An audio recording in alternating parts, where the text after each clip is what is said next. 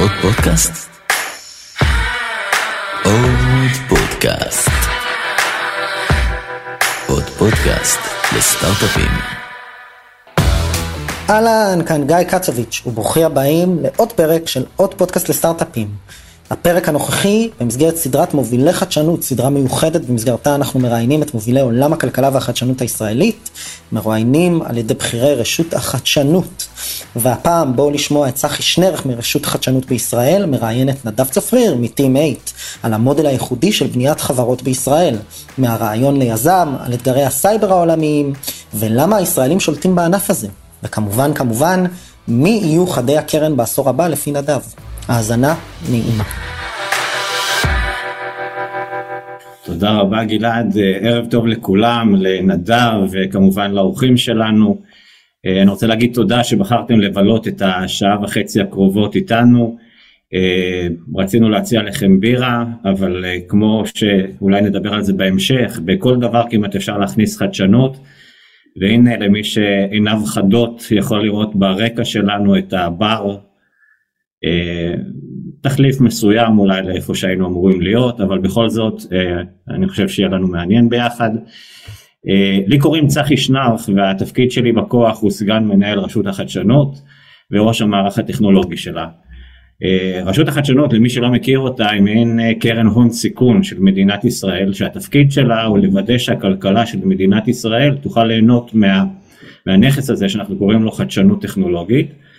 ולכן אנחנו משקיעים באותם תחומים חדשים שבהם השוק הפרטי עדיין נרתע מלהיכנס אליהם. בדרך כלל זה קשור לזה שמדובר שם בסיכון די גדול למשקיעים וליזמים. אנחנו מאמינים שאם אנחנו נמשיך ונשקיע בחדשנות טכנולוגית באותם תחומים חדשים ומסוכנים, אז נוכל להביא את התחומים האלה למין סוג של בשלות, שתאפשר להשקעות של השוק הפרטי להיכנס ולהמשיך ולקחת את המקל משם. בצורה הזאת אנחנו מייצרים סוג של הייתי קורא לזה אספקה שוטפת של חברות ויזמים שימשיכו ויגדילו את ההשפעה הכלכלית האדירה כמו שכולם מכירים שיש היום לתעשיית ההייטק על הכלכלה הישראלית. רגע לפני שאנחנו מתחילים אני רוצה להגיד לכל מי שצופה בנו בפייסבוק ובזום שאתם מוזמנים לשאול שאלות במהלך האירוע בערוצים של הצ'אט או דרך הפייסבוק live וברבע שעה האחרונה אני אבחר ואתייחס למספר שאלות לנדב או אליי שאתם תשאלו. אז יחד איתי נמצא היום תת אלוף במילואים נדב צפריר, נדב שלום, זה בסדר שאני אספר עליך כמה פרטים לפני שנתחיל? בוודאי אהלן וערב טוב לכולם. על הכיפאק, אז אני ככה רוצה להציג לכם איש עם חושב רקע ועם הווה מאוד מאוד מיוחד. אז נדב התגייס בעצם למערך המ"מ או הקומנדו כלוחם ושימש כמפקד צוות באחת היחידות ולקח חלק בלא מעט פעולות חשאיות שאפילו בעבור אחת מהם שעליה אפילו פיקד הוא קיבל את צל"ש הרמטכ"ל. בהמשך הוא שימש כסגן מפקד היחידה הטכנולוגית של אגף המודיעין ולאחר מכן הושאל למוסד. ב-2005 נדב עבר ל-8200 הוא שימש שם בהתחלה כסגן מפקד היחידה ולאחר מכן מונה ב-2009 למפקד יחידה 8200. בתקופת הפיקוד שלו על היחידה 8200 צברה המון הישגים גם בתחום הסייבר ובין השאר הוענק לה אות הוקרה מיוחד מהרמטכ"ל דאז בני גנץ. אני פגשתי את נדב כשאני שירתתי במפא"ת, מפא"ת למי שלא מכיר זה הגוף שמפתח טכנולוגיות לטובת צה"ל בחברות האזרחיות ונדב הוביל אז תזה שבעצם לא כל השכל נמצא אצל החיילים המאוד מאוד מוכשרים של 8200 ושנכון ליחידה לפעול גם אל מול החברות האזרחיות שפועלות בתחומים שהם מעניינים את היחידה ועל זה עבדנו ביחד ואנחנו גם נדבר על זה קצת בהמשך. לאחר שנדב השתחרר הוא פנה לתחום ההייטק ובפברואר 2015 הוא ייסד את קרן הסייבר Team8 והפך להיות המנכ"ל שלה. הוא משמש בתפקידי ניהול נוספים במגוון של חברות ובין השאר מונה ב-2019 ליושב ראש משותף של חברת SolarEdge שנסחרת בנסדק בשווי של למעלה מ-16.5 מיליארד דולר. לנדב תואר ראשון במשפטים מהמרכז הבינתחומי בהרצליה ותואר שני במנהל עסקים מאוניברסיטת תל אביב ואוניברסיטת נורס ווסטרן. אז אהלן נדב שוב פעם. יש לך רקע ביטחוני עשיר בכל מה שקשור למבצעים מיוחדים ופעילות בחתימה נמוכה ורציתי להתחיל את הרעיון איתך ולשאול בעצם האם אתה רואה קווים משותפים בין השירות בקומנדו ובמוסד לבין הפעילות בעולמות ההייטק והסטארט-אפים? אהלן עוד פעם, אה, אה, כן התשובה היא כן, תראה אני חושב שבמהות כשאתה מסתכל על uh, הובלת פעילות, יזימת פעילות uh, וביצוע פעילות מיוחדות, יש כמה דברים שהם דומים. הדבר הכי דומה בעיניי זה שבשביל שיקרה משהו טוב צריכים הרבה כוכבים להסתדר. והשליטה על הסידור של הכוכבים היא לא בידינו, זה תלוי ככה מה, מה האמונה של כל אחד מאיתנו. כאלה שמאמינים אה, בכל מיני דברים, במזל או בדברים אחרים. אה, הדבר שאני לקחתי מהעולם הזה זה לנסות, אה, זה זיהוי של סביבה משתנה, זיהוי הזדמנויות, תכנון מאוד, תכנון מאוד מתודי ומורכב, ובסופו של דבר גם ההבנה שיש לך שליטה מסוימת, אבל אף פעם לא אבסולוטית, לא על הביצוע ולא על התוצאה. ואני חושב שה... לשמוע, חיכיתי לשמוע את המילה אומץ, היא, היא באיזשהו מקום קשורה? אתה יודע, אני, אני, אני פחות, אה, פחות מייחס את זה לאומץ, אני חושב שאולי זה אה, יותר אה, הרפתקנות מצד אחד, ואיזשהו דחף לאו בר כיבוש, כיבוש לנסות לפתור דברים בצורה אחרת. אה, אני חושב שאתה אה, אה, יודע, בין אומץ לקלות דעת יש, יש כחוט השערה מה שנקרא. אני חושב שבתור אנשים צעירים שהצטרפו ליחידות מיוחדות או התנדבו ליחידות מיוחדות והשתתפו במבצעים מיוחדים, מה שאפיין את זה זה כן משיכה ל, ל, ל, לנסות לפרוץ גבולות, ללכת וכל פעם לקחת גבול, למתוח אותו ומדי פעם גם לפרוץ אותו ולעשות את זה בשיתוף פעולה בין הרבה מאוד גורמים, תוך כדי הבנה שהמציאות בסופו של דבר היא, היא מתעתעת אמ, ו-uncertainty and doubt. אה, אולי זה שני הדברים שמאפיינים גם את העולם של המבצעים המיוחדים וגם את העולם של הסטארט-אפים אז בהקשר הזה כן, אני בטח לקחתי הרבה דברים מה, אה, אה, מהשנות שירות הראשונות שלי בצה"ל. כן, זה קצת מקוטב לראות לפחות בזווית ההומוריסטית את הנרדס מה שנקרא מצד אחד שמאוד מצליחים בעולם של ההייטק ומצד שני את ה... מי שהגיע מעולמות הקומנדו וכן הלאה ובסוף שניהם מוצאים את הדרך שלהם להתנקז לעולם הזה מעניין מאוד. עכשיו מנושא לנושא קצת באותו נושא אז שמענו את הרמטכ"ל אביב כוכבי מדבר בשבוע שעבר על העניין של הטובים לסייבר אני חושב שזה היה בשבוע שעבר. בתור מי שהיה בעצם בכל צד אפשרי של השולחן, גם לוחם קרבי וגם מפקד של 8200 שזו היחידה שאולי הכי מזוהה עם הסייבר ושמכיר אה, הכי מקרוב את חשיבות העשייה שם. ובנוסף כמי שמכיר את ההייטק היום ובפרט את הסייבר והחשיבות של ההייטק לכלכלה, איך אתה רואה את הדברים שאמר הרמטכ"ל? תראה, אנחנו אה, אה, חיים במזרח התיכון בתחילת המאה ה-21. אה, ואני חושב שבמזרח התיכון בתחילת המאה ה-21, אה, it is what it is, אנחנו צריכים כוח מחץ צבאי בשביל לקיים את החלום הציוני שלנו במזרח התיכון. מעבר לכך, אני, למי שחושב שהמלחמות יוכרעו על ידי סייבר או מקלדת או דיגיטל, אולי פעם, אה, אבל כנראה לא, אה, אה, לא מעבר לפינה. ולכן אני לגמרי מסכים עם הרמטכ"ל שקודם כל בצבא לוחם צריך לוחמים שמוכנים לסכן את חייהם. זו המציאות, הלוואי והיינו יכולים או לחיות בשלום או להפעיל אמצעים בצורה כזו שלא היינו צריכים יותר לסכן את חיינו בפעילות מבצעית. במציאות שכזו אני חושב שהשאלה היא לאו דווקא לאן הולכים אה, אה, הטובים. אני חושב שיש טובים בכל מקום בצה"ל, ואני חושב שהניצחון אה, והיכולת לשמור על עצמנו במזרח התיכון הוא כלים שלובים, זאת אומרת, אנחנו צריכים מדינה שיש לה כלכלה חזקה, חברה חזקה, אנחנו צריכים צבא שיש לו טכנולוגיה, שיש לו לוחמים, אה, אה, ושיכול לשלב את הדברים. אני, אני חושב שלמה אה, שהתכוון הרמטכ"ל, זה לפחות לעניות דעתי, זה הדבר הבא. יש כן פרמטרים של מסוגלות, התאמה ונתינה, אוקיי? אז מה לעשות שרובנו אה, מתאימים יותר לדבר אחד ולא לדבר אחר. אה, אתה יודע, יש כאלה שהיו נורא רוצים ללכת אה, להיות בקרבי, אבל אה, אין להם את הפרופיל. יש כאלה שנורא היו רוצים להיות אה, אה, בשפיץ של הסייבר, אבל אה, אין להם את המסוגלות. יש מתי מעט אה, אה, בחפיפה הזו שיכולים לעשות גם וגם. אני לגמרי מסכים עם הרמטכ"ל שאלו שיכולים אה, ומוכנים לתת, אה, להם אנחנו צריכים, אותם אנחנו צריכים לכוון למקצועות, לאזורי הלחימה בתור המנהיגים, ואני מקווה שבעתיד נוכל לתת להם לעשות גם וגם.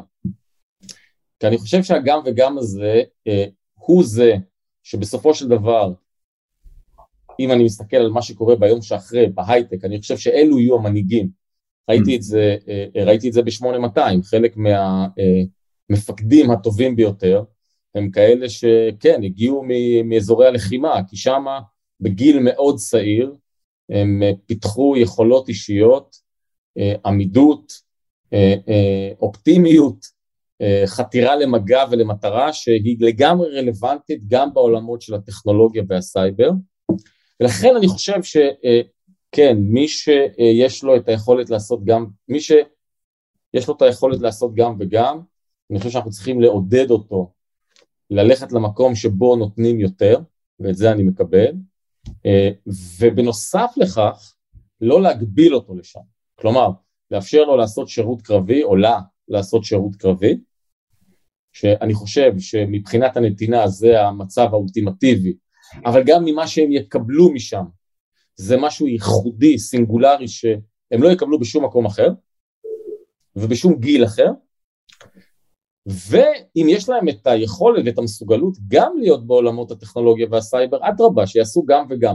ממילא ההכשרות היום הן יחסית ארוכות, אה, אה, ואלה שמוכנים גם לתת וגם לשרת שנים ארוכות יותר, שיעשו גם וגם. אני חייב, נדב, אה, לספר קוריוז קטן, אני מקווה שאני לא חושף פה שום דבר שהוא מסווג, אבל באמת ברומן הזה שהיה לנו בזמנו שניסינו, אני חושב שגם הצלחנו להכניס תעשייה אזרחית לעולמות האלה שמעניינים את הצבא בכלל וגם בעולם הזה של 8200, אז uh, הגעתי uh, בפעמים הראשונות ל-8200 בעניין הזה של, של סייבר ושל צרכים ויכולות וכן הלאה, ואז באמת שמעתי שיח שהוא שיח בין מהנדסים ובין סייבריסטים שהוא אה, מאוד הזכיר לי שיח מעולמות אחרים אבל יצר אצלי קצת איזשהו אה, קונפליקט בראש הייתי אומר עם מי אני בעצם מדבר כי השיח היה במילים כמו אה, נוריד מדינה על הברכיים או, או אה, התייחסות כזאת להגנה והתקפה או, או כל מיני כאלה דברים שלקוחים באמת מהעולמות היותר קלאסיים נקרא לזה של הביטחון. ופתאום שמעתי את האנלוגיות ש, שלוקחים אותם אה, באמת לעולמות של הסייבר אני חושב שזה מרתק כמובן מעבר לזה אי אפשר לדבר, אבל אה, באמת אה, אני חושב שהדואליות הזאת, כמו שאתה אמרת, אתה דיברת בעיקר על אנשים, ואני מדבר באמת על הדואליות בטכנולוגיה, יש לך גם את העולמות הפיזיים וגם את העולמות, ה, אה, נקרא לזה יותר קיברנטיים, וירטואליים, דיגיטליים. באמת אתה דיברת על שילוב, אני חושב שגם בעולמות האלה של הטכנולוגיות והאמל"ח השילוב פה הוא השילוב המנצח, אני חושב שצה"ל הבין את זה כבר לפני די הרבה שנים, ובאמת אה, לפי מקורות זרים כנראה עושה בזה שימוש לא רע. אה, אז בואו רגע נעזוב את ה, את ה, באמת את הקטע הזה הצבאי, ובואו רגע נעבור ככה לטכנולוגיה. הזקנים בינינו עוד זוכרים משפט, משפטים כמו אה, השמיכה הזאת עשויה מחומרים שפותחו בנאסא. או אה, אתה יודע, יש הרבה דוגמאות שאפשר לתת, ובאמת אה, טכנולוגיות רבות שבעבר פותחו על ידי גופים ממשלתיים כמו נאס"א או אה, מערכת הביטחון שלנו, של מדינות אחרות, הן היום זמינות בתחומים שהם אזרחיים לחלוטין. ואפילו הרבה פעמים אנחנו רואים אה, את העולמות האזרחיים מקדימים את העולמות הביטחוניים. אני אתן כדוגמה שאני מאוד אוהב אישית את העולם הרחפנים. רחפן שעולה היום משהו כמו 300 דולר, הוא מכיל טכנולוגיות שבעבר יכולנו רק לחלום שהן יהיו זמינות בכזה מחיר, בכזה משקל, בכאלה ביצועים. אה, ואם אני הולך חזרה לתחום הסייבר, אז גם תחום הסייבר הוא לא תחום צבאי בלבד, הוא לא נולד רק צבאי, הוא לא, היום הוא בוודאי שהוא לא רק צבאי, הוא גם נכון להיום הוא כבר לא תחום חדש. ורציתי לשאול אותך, איפה לדעתך נמצאת כיום עיקר החדשנות בסייבר, בעולם הביטחוני או בעולם האזרחי? הייתי מחלק את זה, למס... התשובה הפשוטה היא בעולם האזרחי. זאת אומרת, התשובה, איפה נמצאת מירב החדשנות במה שרוב העולם, ואני מניח שאלה שאיתנו עכשיו בשיחה, אה, מכנים סייבר בעולם האזרחי.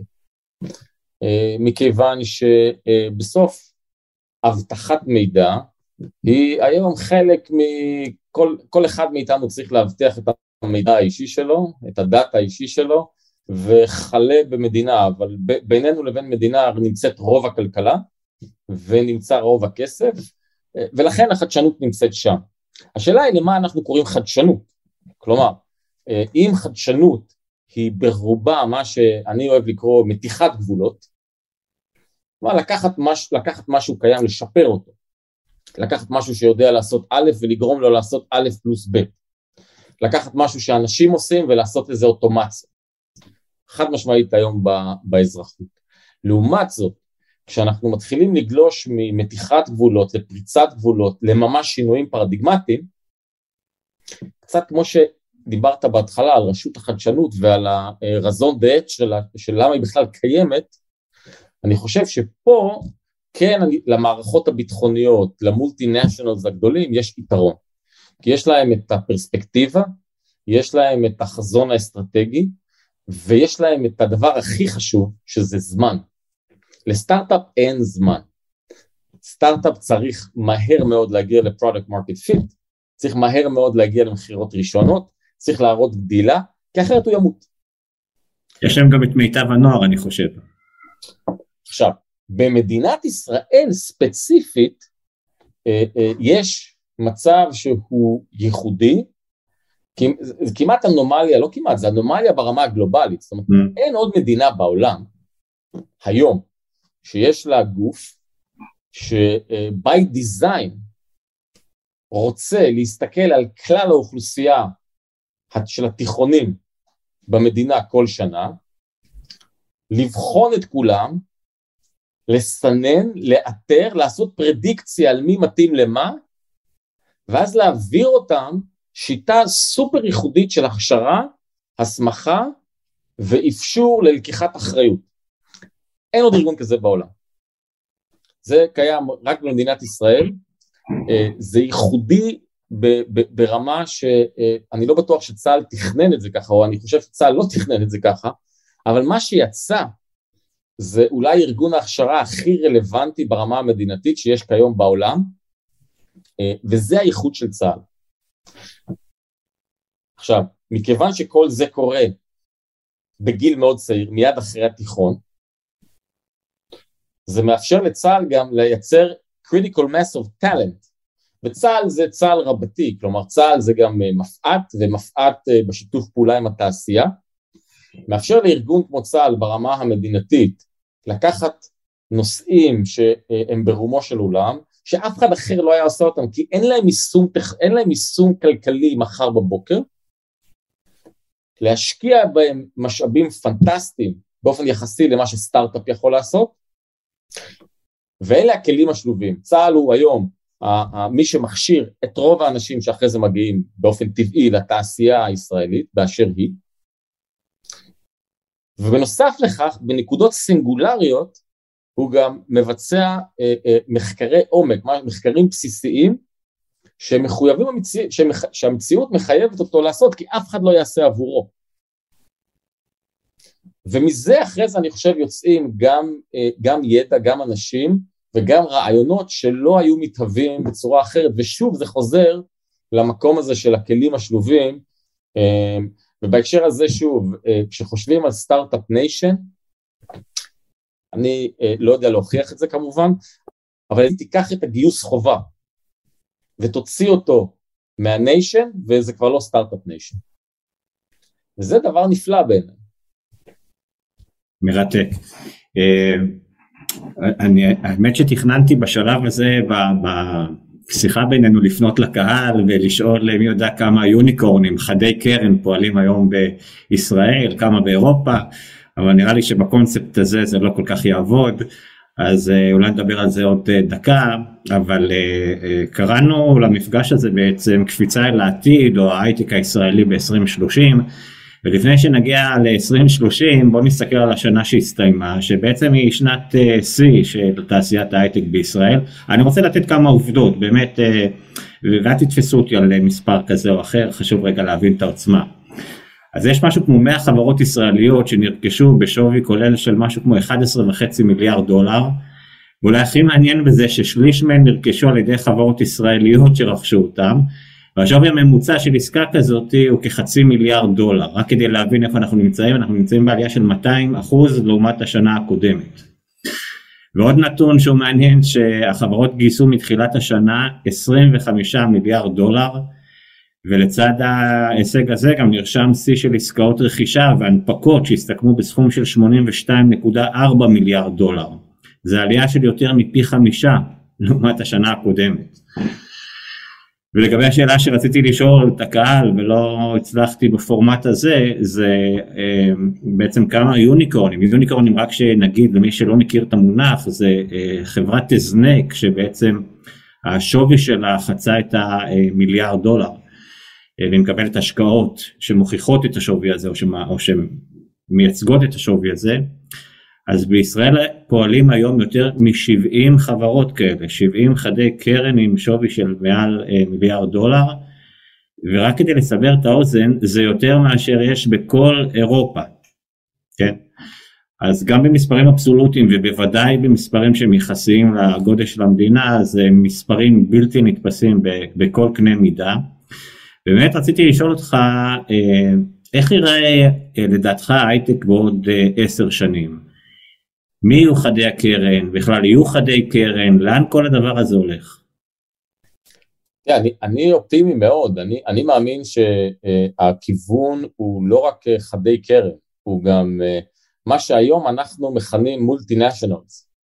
זאת אומרת, אם היום אולי שלושת הרגליים של התעשייה הישראלית זה אחד, צה"ל, ודרך אגב, אני לא יכול להתאפק ולא לומר, כשאני אומר צה"ל, אני מתכוון לצה"ל גם ל-8200, אבל בוודאי לא רק ל-8200, אלא לצה"ל רבתי והתהליך שהוא מעביר את אה, בוגרי התיכונים בישראל, שהוא בעיניי יותר מתאים להכשרה של המאה ה-21 אה, מרוב ההכשרות הטובות ביותר במדינות המתקדמות ביותר. ש... אני מסכים לגמרי, אבל רק כדי לא לקפח אף גוף, אני גם אגיד מערכת הביטחון, כי יש עוד גופים ששם... מוסד, מוסד, צה"ל, אה, אה, חד משמעית.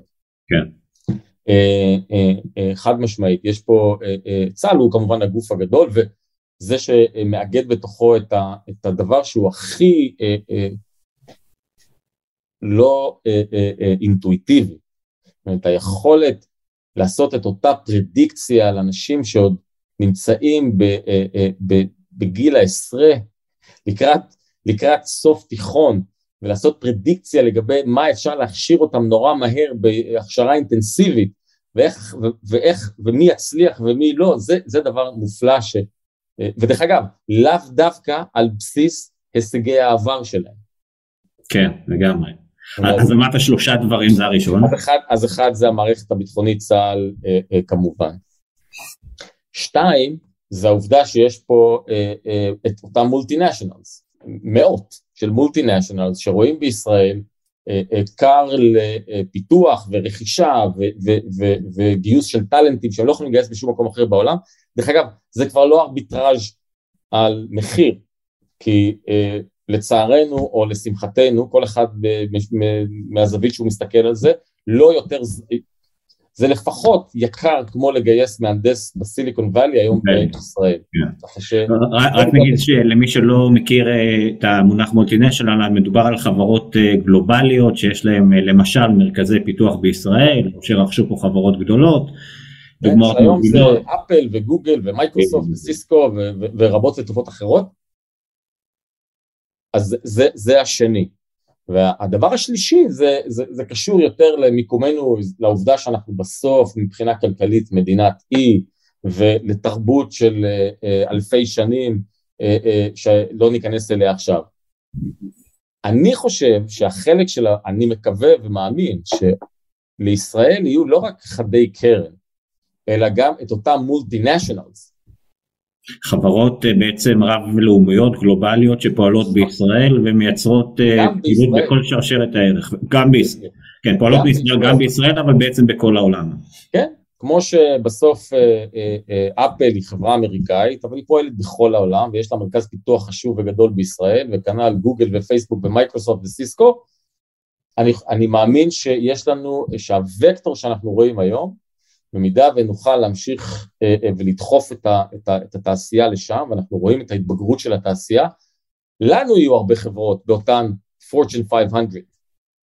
כן, אנחנו די רואים אה, ניצנים של הדברים האלה בחברות כמו צ'ק פוינט וויקס וכן הלאה, זה אמנם אה, ניצנים אבל אה, זה בהחלט, אה, אני מאמין שאם אתה עושה fast forward אה, עשר שנים קדימה, בתחומים מסוימים לישראל יש את הפוטנציאל להוביל ברמה הגלובלית.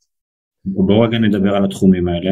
אז תראה, הסייבר הוא, הוא, הוא כמעט, אה, אה, זה כמעט מובן מאליו, יש היום אה, לפחות שלוש עד ארבע חברות ישראליות שכבר מובילות בתחומן בסייבר, צ'ק פוינט היא, אתה יודע, היא, היא המוכרת מכולם, אבל יש את צ'ק פוינט ויש את סייבר ויש היום ב-endpoint security חברות כמו אה, Sentinel One ו Cybereason, בעולם ה-IoT, מה שאנחנו מכנים Extended IoT, אה, אה, קלארוטי שרכשה את מדיגייט, אפרופו אחת העסקאות היותר מעניינות אה, אה, שהיו אה, בשבועות האחרונים. אה, אז תן עליה איזה- מילה או שתיים. על העסקה, כן. אז תראה, זה, זה, זה שוב, זה חלק מההתבגרות של התעשייה, אז קודם כל למען אה, גילוי נאות, אה, אה, קלארוטי זה החברה השנייה שהקמנו בתוך Team8, והיזמים שלה זה אמיר זילברשטיין ובני פורט, ששניהם מ-8200, וגלינה אנטונובה שגדלה בקנדה ואחרי זה בסימנס, ואיתם, ואיתם עשינו את המחקר הראשוני ויצאנו לדרך בשנת 2015.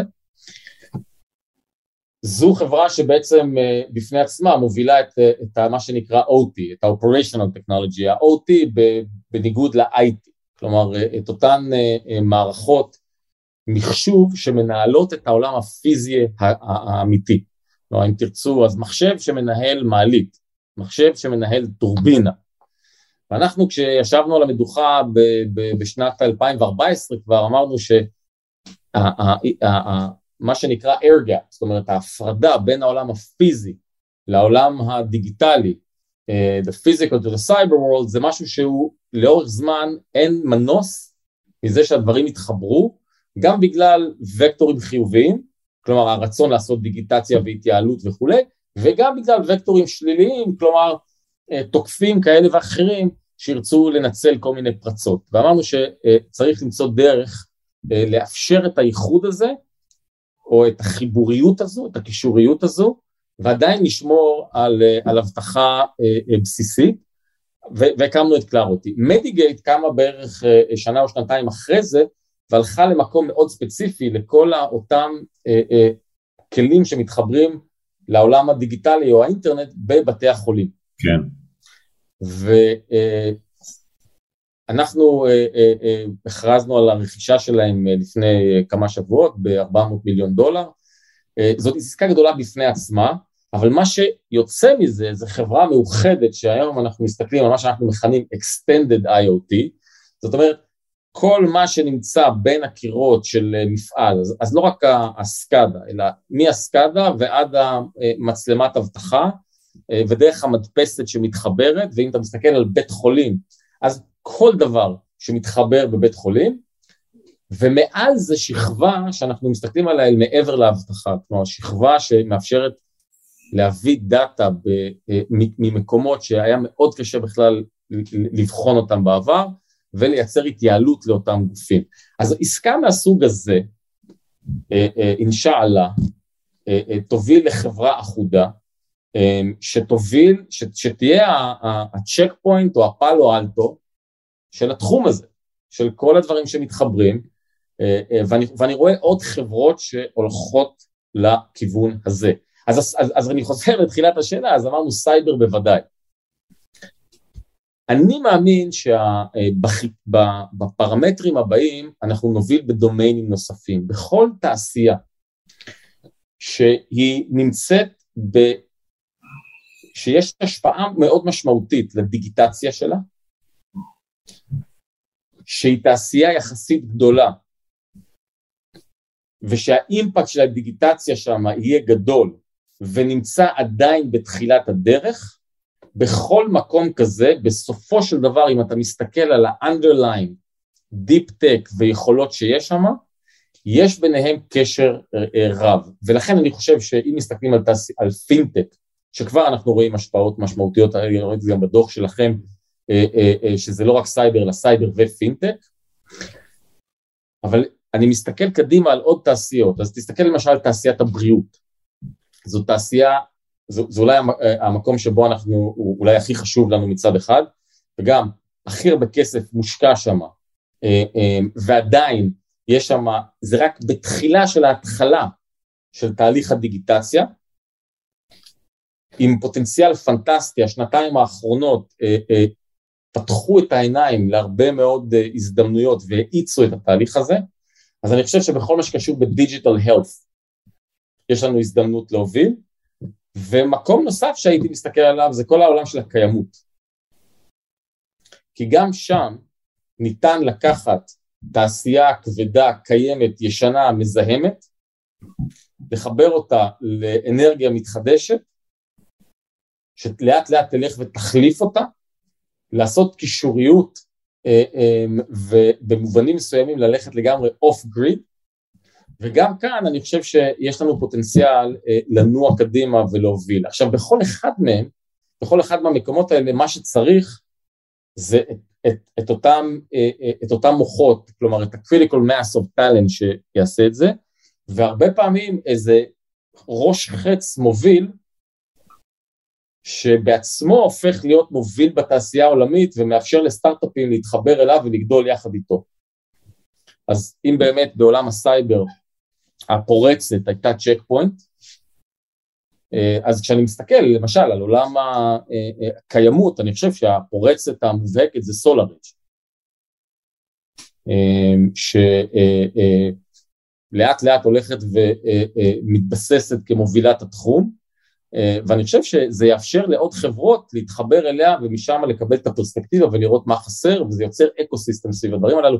אז לכן תשובה מאוד ארוכה לשאלה, לשאלה הזו, אני חושב שהתעשייה הישראלית או ההייטק הישראלי כבר עובר תהליך התבגרות, יש לו עוד המון לאן ללכת ואני חושב שלפחות בשלושה, ארבעה, אולי חמישה דומיינס יכול אה, לפרוץ ולהוביל ברמה הגלובלית אה, ולא רק שנתגאה בזה שיש לנו יותר אה, חברות בנסדק אה, מאשר כל מדינה אחרת למעט ארצות הברית, אלא שכשנסתכל על רשימת החברות הגדולות בעולם, בוא נגיד על ה-S&P 500, על ה-Fortune 500, על ה-NASDAQ 100, נראה שם לאט לאט מתחילות לבצבץ יותר ויותר חברות, ולדבר הזה תהיה השפעה אה, אה, הרבה יותר משמעותית על הכלכלה הישראלית, כי זה כבר אה, יגדיל את התעשייה הזאת בצורה דרמטית, כי זה כבר לא רק טכנולוגים, זה כבר תעשייה שלמה וכל מה שיש סביבה.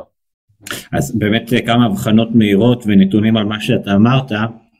אה, עולם הקלינטק בעבר נחשב לעולם שהוא מאוד לא אטרקטיבי למשקיעים והיום אנחנו קוראים לזה הקלינטק או קיימות ו, אה, ודווקא מעניין לראות שסולאר אייג' אה, ששייכת לעולם הזה היא היום החברה אם אני לא טועה היא בין הגדולות אם לא הגדולה מבחינת השווי שלה בישראל זאת אומרת אין עוד חברות שמתקרבות לשווי הזה וזה זה משהו שהוא די מעניין. עוד דבר שהזכרת זה את העניין של הרפואה סלש בריאות או טכנולוגיות של בריאות וכאן רק כדי לסבר שוב פעם האוזן יש ויכוח האם שוק הבריאות הוא שוק שהוא גדול פי 100 או פי 1000 משוק הסייבר כן, אז רק נדבר על סדרי גודל של, של איזה פוטנציאל נמצא שם. אה, ורציתי לשאול אותך גם, אה, אתה שאלת את זה בכל מיני נקודות בתשובה שלך ודיברת למשל בבריאות על digital health וכמובן סייבר ופינטק. זה בעיקר עולמות אה, שמה שאני גוזר ממה שאתה אומר, עולמות באמת בדיגיטל, עולמות תוכנה. ורציתי לשאול אותך אם הריחוק של ישראל בעצם מהשווקים של כן, אירופה, ארה"ב, נכון להגיד ארה"ב ואירופה ואחרים, האם הריחוק, האם הנושא של אה, תובלה ימית, אווירית אה, ומגוון של בעיות לוגיסטיות בעצם אה, תיעלו את התעשייה לעולם של תוכנה, שבו הדברים האלה פחות רלוונטיים, מחירי סחורות, מחירי הובלה וכן הלאה. לאו דווקא לדעתי, כלומר, אה, תראה, אה, אתה יודע, תיקח את אינטל, אתה יודע, אמנם לא חברה ישראלית, אבל אה, אתה יודע, חוד החנית של אינטל נמצא במרכזים שונים בישראל, כולל המפעלים הכי משוכללים לייצוא, וכמות חברות נוספות דרך אגב, ובמקרה הזה זה, זה פחות החברים מ-8200, זה יותר החברים מ-81. נכון. שבאים הרקע הרלוונטי, אה, ויש היום חברות שאני חושב אה, אה, עם תעוזה יוצאת דופן ועם חזון מדהים ועם פוטנציאל לא רע בכלל להסתכל גם באזורים של, ה, של האלקטרוניקה. דרך אגב, גם סולארג' בסופו של דבר.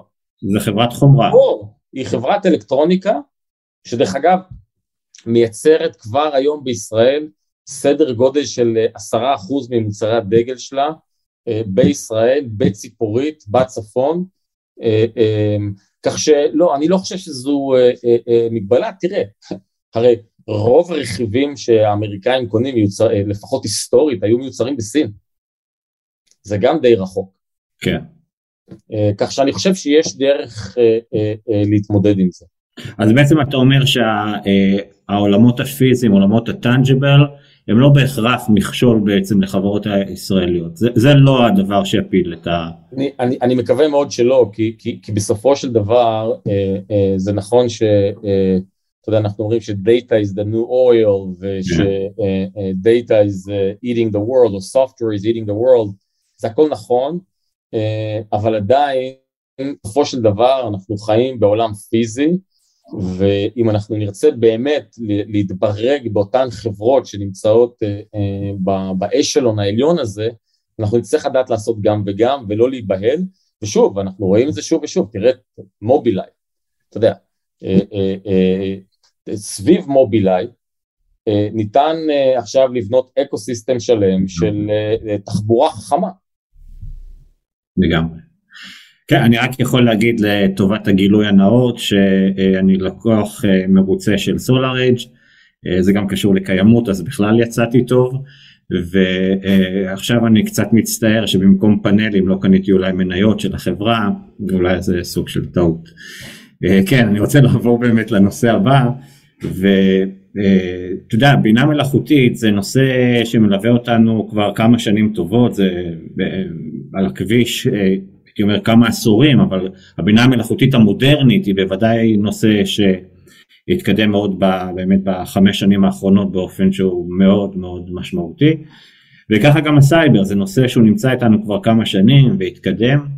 ומי שמצוי בלב העניינים הוא יודע על הקשר הדו-כיווני בין השניים, זאת אומרת זה לא רק שאחד משפיע על השני, הדברים הם הרבה יותר מורכבים ועמוקים. אז uh, רציתי לנצל את ההזדמנות הזאת להסביר למי שקצת פחות uh, עוסק בטכנולוגיות האלה ביום יום, מה באמת הקשר ההדדי בין הדברים האלה ולאן צפוי החיבור הזה של, של בינה מלאכותית וסייבר להתפתח בעתיד. אתה יודע, זה נכון שבינה מלאכותית זה משהו שככה אנחנו, אה, ההבטחה הגדולה של בינה מלאכותית מלווה אותנו כבר עשורים רבים. השילוב של, אה, אה, של יכולות חישוב ואגירה ו big data אה, ואלגוריתמיקה מתפתחת ו open source של חלק גדול מהדברים הללו, והרבה מאוד סימנים, אני חושב, מראים ש- it's happening and it's happening now. כלומר, באמת חלק ניכר מהדברים שהיו נעשים בצורה manual labor, so to speak, לאט לאט אנחנו מעבירים את המשימות והרבה מאוד פעמים גם קבלת החלטות שבעבר נחשבה קריטית למחשבים, למכונות.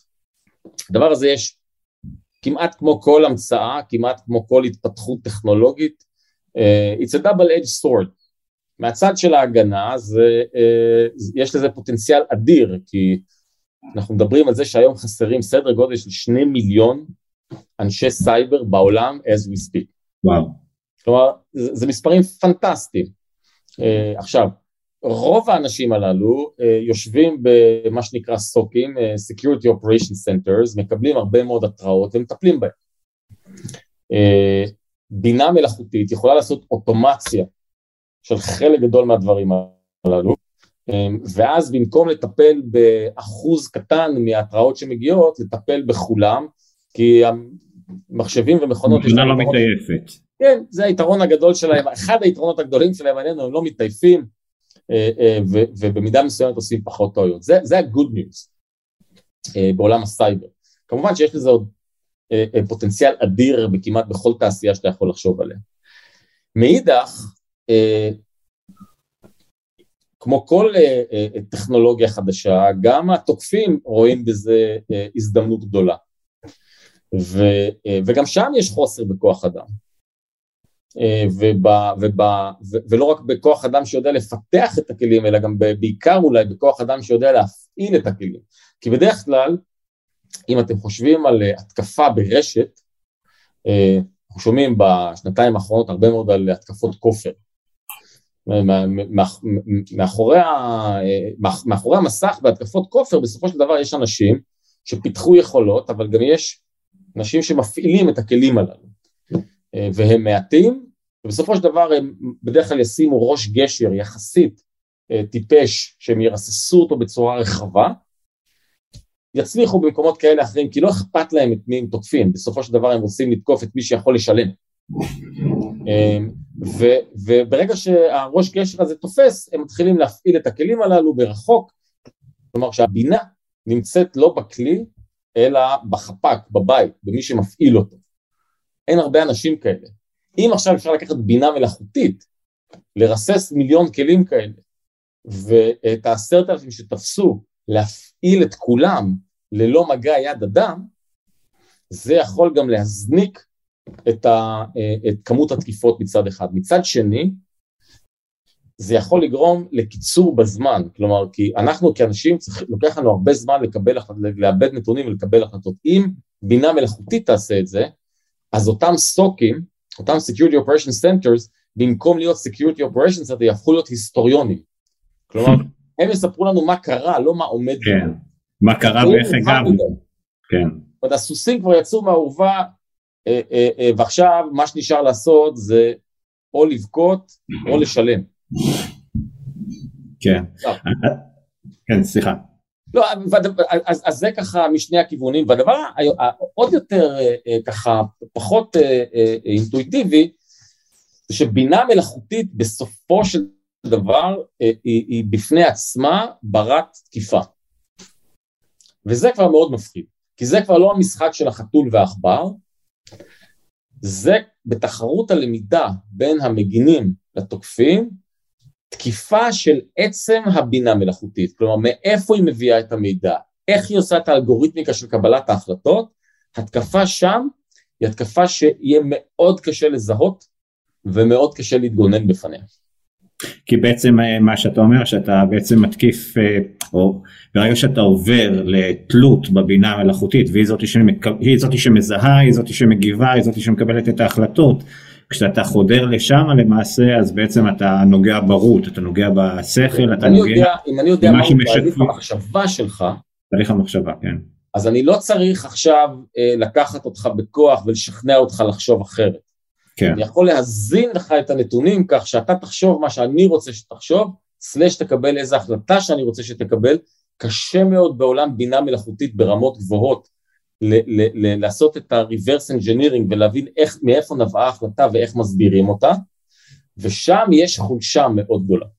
נכון, זה, אתה נוגע בעצם באחת הנקודות אולי הכי אה, בעייתיות בטכנולוגיה הזאת של בינה מלאכותית, כפי שהיא כיום לפחות, שהיא לא ברת הסבר, זאת אומרת יש לך איזושהי קופסה שאתה מלמד אותה, הדרך היום היא ללמד עם המון דוגמאות את הקופסה הזאתי, והקופסה הזאתי מקבלת החלטות. עכשיו ברגע שאתה אה, לא יודע בדיוק מה קורה בתוכו, במובנים מסוימים, לפחות בטכנולוגיה הקיימת היום, גם זה על סף הלא אפשרי. לדעת מה קורה בתוכו, צריך אולי שיפור של הטכנולוגיה וזובטים על זה האמת, אבל זה עוד לא כאן, כדי בכלל להבין למה התקבלו החלטות כפי שהם התקבלו. אז בעולם כזה שבו עדיין אנחנו לא יודעים למה בינה מלאכותית מקבלת החלטות כפי שהיא מקבלת, בעצם מה שאתה אומר שאם יהיה עוד גורם שעכשיו יעוות את ההחלטות לכיוון שנוח לו, אז בעצם אנחנו די בבעיה. כן, כי גם יהיה קשה מאוד לזהות את זה, ודרך אגב, אה, צחי, אם אני חוזר למה שדיברנו קודם לגבי איפה נמצאת החדשנות, אז נגיד אילו מקומות שכן הייתי מצפה מצה"ל, ממערכת הביטחון, ממפא"ת אה, וגופים אחרים, לחקור אותם לעומק, מכיוון שבמידה אה, ומישהו יצליח לעשות את זה, יהיה לו יתרון מאוד גדול, ובמידה ומישהו יצליח לעשות את זה לנו, אז תהיה לנו בעיה מאוד גדולה. כן. בואו רגע נעבור למשהו completely different כמו שאומרים. אה, אנחנו רואים אה, בארץ נהדרת אה, סדרה כבר של קטעים על מצב ההייטק בישראל ובפרט התנאים הבלתי נתפסים ש, שמקבלים עובדי ההייטק ורציתי לשאול אותך עד כמה המציאות של מה שרואים בארץ נהדרת קרובה באמת למה שקורה היום ממש בשטח, כמה נדיר השחקן שמשוחק, הדמות שמשוחקת על ידי אודי כגן, שרק נבין, כמה נדיר נדיר. אני אומר ככה, אה, ארץ נהדרת במקרה הזה, אני חושב, זיהתה אה, אה, איזושהי תופעה שהיא קיימת. אנחנו בשוק עבודה שבו לחלק מהיכולות ש, שאנשים מחזיקים בראש שלהם, כמעט ואין תחליף, כי עם כל הכבוד לבינה מלאכותית, עוד לא, עוד לא הגענו לאותה נקודה שנקראת סינגולריטי, שבו מחשב יכול להחליף uh, את המוח האנושי. Who knows what... כן, למרות שיש uh, מחשבים שמתכנתים כבר, ומחשבים uh, למשל, או רובוטים שבונים רובוטים, זאת אומרת... לגמרי, אבל גם את המחשבים שמתכנתים, מישהו מתכנת. כן. אותה נקודה אה, אה, אה, חמקמקה שנקראת סינגולריטי, אנחנו עוד לא שם, כלומר לשמחתנו או לצערנו, שוב, כל אחד מזווית ההסתכלות שלו, אנחנו עדיין, יש לנו את, ה, את השליטה. יש מספר קטן, לא מאוד גדול של אנשים, אולי נמדדים באלפים, שבאמת קשה, התחרות על ליבם היא תחרות מאוד, כמעט ברוטלית הייתי אומר. אז התופעה קיימת. והתנאים באמת הופכים להיות יותר תחרותיים, אז זה לאו דווקא בא לידי ביטוי ב-24 סוגי גלידה, אבל זה, זה כן בא לידי ביטוי בכמה אקוויטי יש לי ומה השכר שלי ומה יכולת ההשפעה שלי. אני חושב שחברות רציניות בתעשייה הזו הבינו כבר די מזמן שיש לזה איזשהו גבול. בסוף אתה אה, אה, יכול לשלם איקס שקלים בחודש או בשנה, אתה יכול לתת איקס equity ולמכור חלום על איזושהי התעשרות, אבל לכולם יש את הכלים הללו.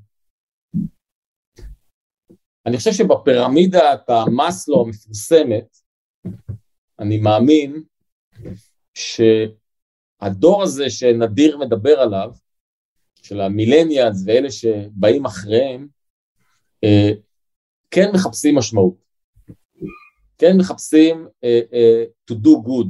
עכשיו הדור שלי, שלנו צחי, uh, יש, אני חושב שיש לנו לפעמים נטייה להתייחס לזה בציניות מסוימת, אבל אני מציע שנסתכל על זה uh, באמת. כלומר זה, זה, זה דור שמחפש לא רק את הביטחון הכלכלי ואת ההתעשרות ואת התנאים ואת הפינוקים, אלא את המשמעות. אני יכול להגיד לך סתם ככה אני פותח סוגריים נדב סליחה שאני מפריע אבל אני באמת ניסיתי בכל הכוח לשכנע את הבת שלי שתלך ללמוד משהו בעולמות ההייטק והלכה ללמוד קיימות אז, אז מה שנקרא מוכח בדם אצלי. כן, כי תראה, בסופו של דבר, אתה יודע, הדור הזה, מה לעשות, אנחנו מורישים לו עולם לא משהו, בטח בהקשר הזה של קיימות, אני חושב שאתה יודע, כבר יש מעטים שעדיין מנסים להילחם באמיתות, באמיתות של המחקרים ולאן, ולאן אנחנו הולכים, וגם אנחנו מרגישים את זה כמעט על בשרנו כבר, רובנו, והדור הזה כן, הדור הזה כן מחפש משמעות, ולכן אני חושב שוואנס עברת איזשהו רף מסוים, שהוא נדרש, מה שימשוך את האנשים הטובים זה התרבות של החברה, זה החזון של החברה, והם בוחנים אותנו כל הזמן, את הדור שלנו. האם אנחנו מתכוונים למה שאנחנו אומרים? האם אנחנו אומרים את מה שאנחנו מתכוונים? האם, האם באמת יש פה איזה משהו שאנחנו מתכווננים להשפיע לטובה על העולם? כך שאני חושב שבסופו של דבר כן התופעה היא קיימת, כן בחלק מהמקומות איבדנו את, ה, את, את חוש, את, את הטעם הטוב בעיניי, ו, ואני חושב, מקווה מאוד שזה יתמתן, ושבאמת נילחם על ליבו או על ליבה של אותו טאלנט, לא רק על בסיס איזה כמה גלידה יש לנו, אלא מה המשמעות של מה שאנחנו עושים פה. כן, אני חייב להזכיר, אני לא אוכל לפתח את הנושא הזה, אבל אני כן חייב להזכיר שאנחנו ברשות החדשנות, כשאנחנו, החל מהשנה, החל מתחילת השנה, כשאנחנו נבוא לבחון חברות ולראות האם הן ראויות או לא ראויות לכספים של כולנו, לכספי משלם המיסים, כי אנחנו קרן השקעות של המדינה, אז הכנסנו ממש בימים האחרונים מדד שאנחנו קוראים לו ESG, אני לא אפרט כאן אבל אני רק אגיד שאנחנו מאמינים כמו חלקים גדולים בתעשייה המתקדמת נקרא לזה ובעולמות הון סיכון שאותם ערכים שדיברת עליהם אותם ערכים של הסביבה של הגיוון החברתי ו-doing good לעולם ולא רק לעולם אלא גם למי שסובבים אותך אלה ערכים שבאמת אפילו ברמה הכי אינטרסנטית כלכלית אלה ערכים שיהיו חשובים למשקיעים בין השאר בגלל מה שאתה אומר כי בסוף לבוא ולהביא טלנט יש גבול לכמה סוגי גלידה אפשר לשים במכונה וכמה זה ידבר אליו. בסוף ידבר אליו בדיוק הדברים שאתה ציינת ולכן הדברים האלה יש ערך כלכלי לחברות ואם הם לא ילמדו להתנהל או להיות קשובות או רגישות לעולמות האלה יהיה להם קושי בגיוס של אנשים, יהיה להם קושי בגיוס של משקיעים, יהיה להם קושי במכירה של מוצרים. לכן אנחנו ממש הופכים את זה לחלק מהשיקולים שלנו בקבלת החלטות השקעה, אנחנו מאמינים שחברות עם מדד ESG גבוה, כמו שאנחנו קוראים לזה, יש להם יותר סיכוי באמת להצליח בגלל כל הדברים ש, שדיברנו עליהם ככה בדקות האחרונות. אז, אז מה שלא הבנתי זה כמה סוגי גלידה יש לכם בחברה. אנחנו האמת היא די, די חלשים, אני חושב שאנחנו בעיקר בעניין של ארטיקים בפריזר, אבל תראה... האמת אני בעד פחות קלוריות, כן. אבל תגיד רגע, עזוב רגע את העניין של הגלידה, בכל זאת בהמשך למה שדיברנו, יש יש הרי לא מעט קרנות השקעה וכל מיני מודלים שונים שהן מפעילות ו- ויש גם שטף של חברות הזנק גם בסייבר גם בפינטק תחומים שאתם עוסקים בהם בטים 8 אז הייתי שמח אם תספר קצת על המודל הייחודי אני באמת חושב שהוא מאוד מאוד מעניין שאתם מובילים בקבוצת החברות ובקרן בעצם שאתה מנהל. תראה בוא נזכור שאנחנו נמצאים במצב של כנראה הוא לא יימשך לעוד הרבה זמן. אתה יודע, אני, אני יודע, אנחנו שומעים את זה כבר הרבה והמטיפים מטיפים לנו כבר הרבה שנים ולכאורה החגיגה הולכת ומתעצמת, אבל עולם של ריבית אפס, עולם של קורונה שהאיצה, עולם שבו הפד האמריקאי מדפיס טריליונים, ושנוצרים צרכים אימיננטיים בגלל מגפה כמו קורונה, השילוב הזה, עוצמת המוזיקה הזו, היא כנראה לא משהו שיהיה איתנו עוד הרבה שנים קדימה, who knows when. אה, אבל גם באופן כללי, כשאתה מסתכל על תעשיית ההון סיכון, היא אה, באופן כמעט אירוני, אה, היא די שמרנית. זאת אומרת, התעשייה שנולדה כנראה בשנות ה-70 בסיליקון וואלי, והיא התאימה לעולם מסוים, בראייתי היא, אנחנו נראה שינוי מאוד משמעותי בתפיסת העולם של משקיעים, בעיקר אני מדבר על משקיעים early stage.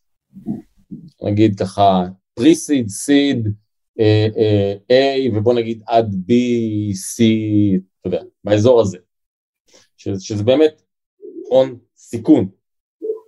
Um, המודל שבו uh, אתה לוקח כסף של אנשים אחרים, משקיע אותו בחברות אחרות, ובעצם אותו איש הון, אותו, אותה קבוצת הון סיכון היא מתווכת בין ה... בין, הקפ, בין הקפיטל, בין הכסף לבין הרעיונות אה, הוא קצת אובסליט וכשאתה מסתכל גם על אה, סיכויי ההצלחה של חברות אתה רואה שזה מודל פרובבליסטי לחלוטין שבו אתה משקיע במספר חברות, אתה מניח שרובן ייכשלו ואתה you double down על המצליחות ורוכב עליהן ומקווה שנגיד אחת או שתיים מתוך עשר חברות יצליחו מאוד, יחזירו את שאר הכסף וחוזר חלילה. מודל הפורטפוליו.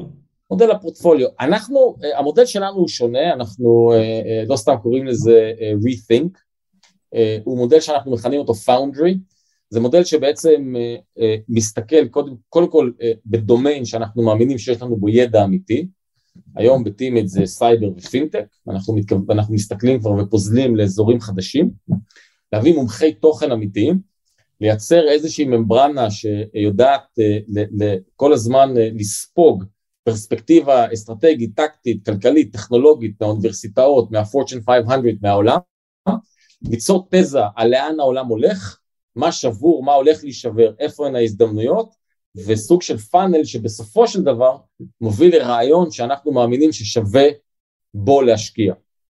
בשלב הזה תהליך מעמיק של ולידציה, ובתום הוולידציה תמיכה מסיבית ביזמים של החברה שיצ... שהולכים לממש אה, אה, את אותו רעיון. במודל הזה אנחנו מאמינים שאין סיבה להיכשל. כלומר שהמודל הפרובליסטי הוא לא מחויב במציאות, אפשר לייצר מודל שהוא הרבה יותר דטרמיניסטי, אה, ושאם אתה עושה את הדברים נכון, אין סיבה שהחברה תיכשל. כמובן שלא כל החברות יכולות להפוך להיות יוניקורן, ולא כל החברות בעתיד יהיו החברות האלה שדיברנו עליהן קודם, אבל אנחנו מאמינים שאפשר להגדיל דרמטית סיכויי הצלחה במודל הזה, ושניתן לפתור בעיות גדולות במודל הזה, בגלל שאתה שם יותר משאבים בהתחלה, בגלל שאתה נותן ליזמים סביבה שהרבה יותר מהר מחברת אותם לשוק, עוזרת להם לעשות ולידציה, ואז שמה עשרות אנשים שעובדים עבורם על מנת לגרום, לגרום להם להתקדם מהר יותר אה, ולהצליח, וזה המודל שבנינו, התחלנו בסייבר, לפני כשנתיים הצטרפו אלינו אה, אה, באמת ברמה של מדינת ישראל, בטח... אחרי תוכן כמו רקפת. רקפת רוסק המנח מבנק, שכמובן הובילה את בנק לאומי, יובל טל שהוביל את בורדר פרי ופיונר, רונן אסיה שהוביל את איטור, אה, אה, גליה שהגיע אלינו מפייפל, אנשים שבאו עם אה, כיוונים שונים וסביב, וסביבם אנחנו היום באמת בנינו את המודל הזה מחדש בעולם הפינטק ואני חושב שאני אשכפל אותו למקומות נוספים, זה מודל אחר, אנחנו בעיקרון מקימים משהו כמו בכל, נוס, בכל תחום חברה אחת בשנה. לכן זה מודל דטרמיניסטי ומה שאנחנו אומרים ליזמים אנחנו א', עובדים אצלך, וב', מחויבים להצלחה שלך, כי אם אתה לא תצליח, אין לנו אלטרנטיבה אחרת. אני חושב שזה ניסיון מרתק, אני רק אשתף בזה שרשות החדשנות היא בעצם קמה על הרגליים של מוסד שהיה קיים די הרבה שנים לפניה, בערך חמישה עשורים, שנקרא לשכת המדען הראשי. ו, ובעצם מה שאתה מתאר כאן זה מעין איזושהי דילמה או שתי גישות הייתי אומר, אני אפשט אותה מאוד ואני אגיד הרבה למעט או מעט להרבה. וגם אנחנו התלבטנו, כן, אני לא עשרות שנים בארגון הזה, אני רק אגיד שההתלבטות הזאת של באמת האם אתה עושה הרבה פעמים, אנחנו קוראים לזה spray and pray. זאת אומרת, בסוף אתה משקיע במה שנראה כהכי טוב בפרמטרים שלנו, ואתה מצפה שבפורטפוליו באמת אתה תשיג הישגים שבממוצע הם יחזירו את ההשקעה, אצלנו זה השקעה למדינה, השקעה למדינה זה בעובדים, זה בייצוא, זה באמת בדברים שיש להם ערך מקרו כלכלי. או לחילופין אתה בא ואתה הולך ואתה מתמקד יותר, לפעמים אנחנו קוראים לזה גישת top down, שבה אתה בעצם מרכז מאמץ בסט סופי של נושאים או של חברות, ואז באמת, לפחות בתיאוריה, המאמץ שאתה משקיע, הוא, יש לו יותר סיכוי לעשות באמת איזושהי הבקעה.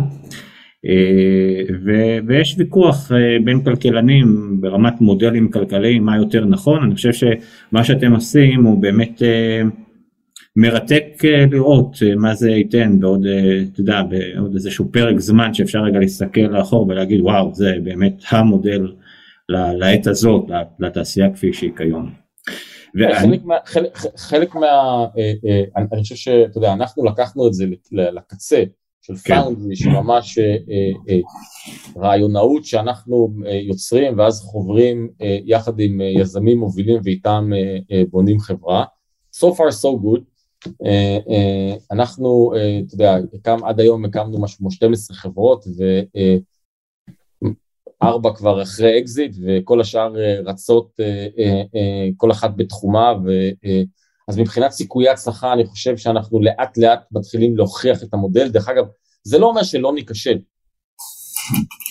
בוודאי שניכשל, אבל מצד שני אני חושב שיש איזו גלוריפיקציה של הכישלון, כלומר יש הבדל גדול בין failure tolerance, שבלי failure tolerance אתה לא תעשה, אתה לא תיקח שום סיכון, לבין uh, glorification of failure.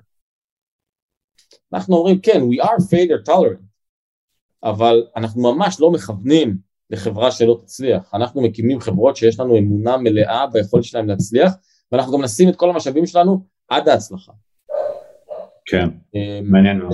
זו גישה שונה. דרך אגב, אנחנו רואים הרבה מאוד קרנות שלאט לאט עושות גרביטציה כן. למקום הזה, של מה שנקרא value add, כי כמו אותם 24 סוגי גלידה, צריך לומר את המצ...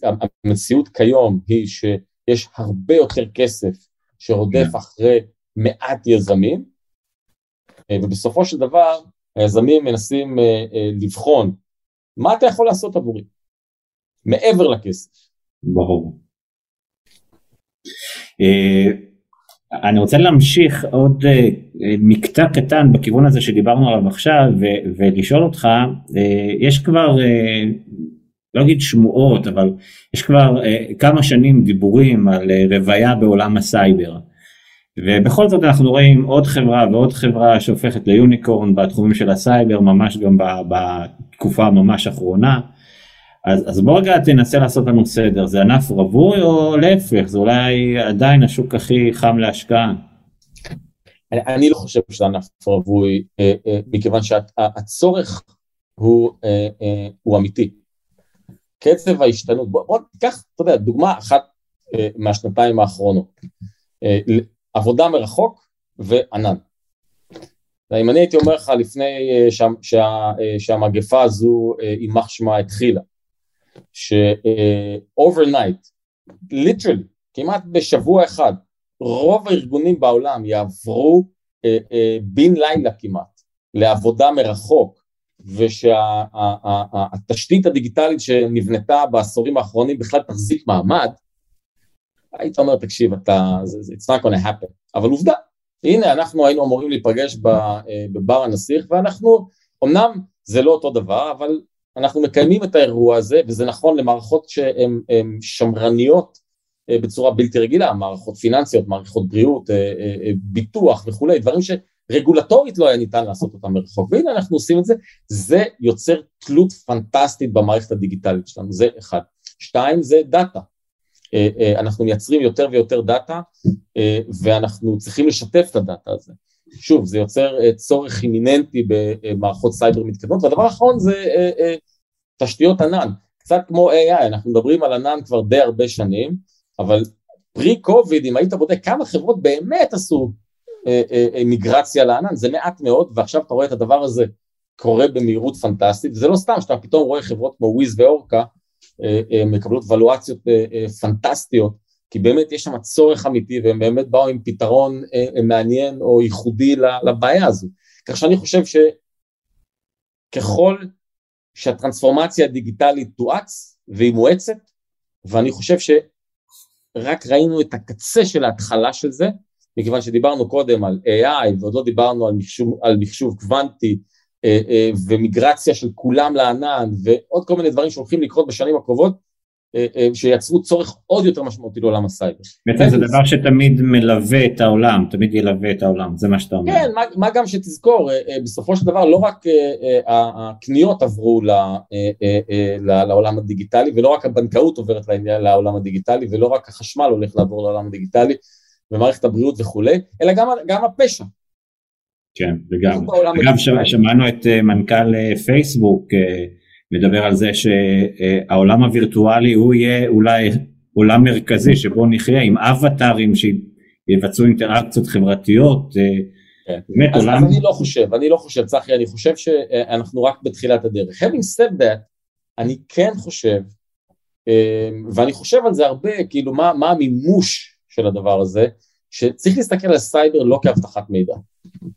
אנחנו עדיין חושבים על סייבר כסוג כזה של, אתה יודע, חומות, אמנם חומות מתפתחות ומורכבות, בטח בעניין, בעולם של supply chain וענן ואובדן הפרימטר וכולי, וכל הדברים האלה שאנחנו מדברים עליהם, אבל אנחנו עדיין חושבים על זה כאבטחת מידע. אני חושב שהחברות שיובילו בעתיד הקרוב, אלו חברות שייתנו משהו שהוא מעבר לאבטחת מידע. כלומר, אלו חברות שיאפשרו איזון בין מצד אחד שמירה על הפרטיות שלנו, שמירה על הדאטה שלנו, שמירה על, המי, על, על, על, על המידע הארגוני, ובאותו זמן יאפשרו לארגונים שמיישמים, שקונים ומיישמים, האצה של הטרנספורמציה הדיגיטלית שלהם. וזה מחייב חשיבה אחרת, דרך אגב, זה ייצור גם CISO, מנהל אבטחת מידע מסוג חדש, שזה לאו דווקא מישהו שבא מעולם ה-IT והאבטחה, אלא זה מישהו שמבין את ה business של הארגון. כן. כי ארגונים שיוכלו לנוע מהר יותר, להיות, זה יאפשר להם להיות חדשניים יותר, זה יאפשר, יאפשר להם להיות יותר אטרקטיביים עבור אותם טאלנטים, ולכן אבטחת מידע, לכן סייבר איננו אבטחת מידע. אם אני לוקח עוד פעם, אני חוזר לדוגמה של Claroty כדוגמה, או מדיגייט בתוך קלארוטי כדוגמה נהדרת בעיניי, מדיגייט בנו מערכת שהמטרה שלה זה שהמכשירים שמחוברים למיטה שלך כשאתה בבית חולים יהיו מוגנים. האקמו וה, וכל דבר אחר שמת, והאק"ג וכל הדברים האלה שהם בסוף מחוברים למיטה שלך שהם יהיו מוגנים. זה כמובן חיוני. מצד שני, הם נותנים משהו שהוא הרבה מעבר. הם גם יכולים למפות לאנשי האופרציה בבית החולים, איפה נמצאים בכלל כל המכשירים האלה? כן. מי משתמש בהם? האם אפשר להעביר אותם ממקום למקום? מתי צריך לעשות להם טיפול מונע? וכולי וכולי וכולי. וזה הדבר המלהיב בחברות הסייבר שמסתכלות קדימה. בעצם אתה מדבר על המשילות במידע. משילות, אה, זמינות, יכולת לדעת מה יש לך ושימוש בדאטה על מנת בוא נלך לעולם, ה, אה, אה, אה, אתה יודע, אני חזרתי לארץ לפני ארבעה חודשים, תל אביב לאט לאט נראית יותר ויותר כמו ניו יורק. בכל בניין ענק כזה יש מערכות של חשמל, מיזוג, מעליות. איך עכשיו לוקחים את כל המעליות האלה וגורמים להם לדבר אחת עם השנייה ככה שאם המעלית אצלך בבניין התקלקלה, אני יודע להגיד למעלית שמה שהיא מאותה יצור שהיא הולכת להתקלקל. כן. זה הדבר מה נוסף שלדעתי חברות הסייבר המתקדמות אה, אה, מסתכלות עליו. על הכיפאק, אנחנו ממש אה, תכף אה, אה, אה, מתקרבים לשלב שבו נרצה גם אה, לפתוח לשאלות מהקהל, והייתי רוצה אולי להספיק עוד איזה שאלה וחצי, יש לי המון, אבל ככה מנסה לבחור, אז את השאלה הבאה אני אנסח קצת בזהירות, ואני אגיד ש...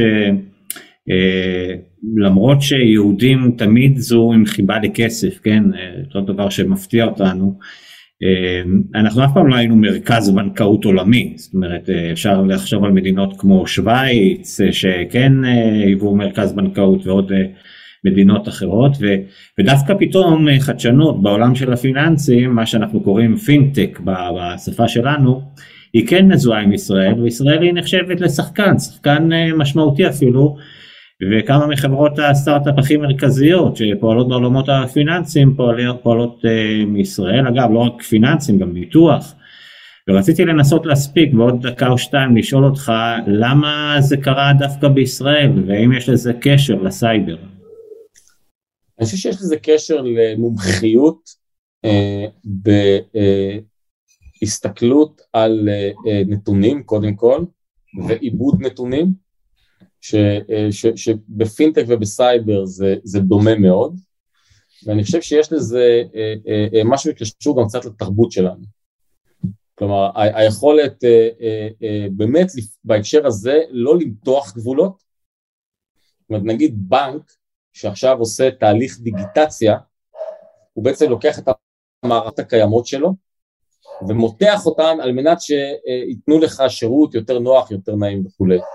בעולם הפינטק אנחנו מסתכלים על פריצת גבולות, פריצת גבולות אה, לפעמים טוטאלית, והדבר הזה כן מתאים גם לתרבות הישראלית, אה, מה שרקפת אה, נוטה לומר ההבדל בין digital skin, שבעצם אתה לוקח מערכת קיימת שכבר בנו אותה 20-30 שנה עם כל הרגולציה ועם כל הבעייתיות שלה ועם כל הספגטי שנוצר שם, ואתה שם עליה איזושהי שכבה דיגיטלית, לעומת ממש להמציא מחדש.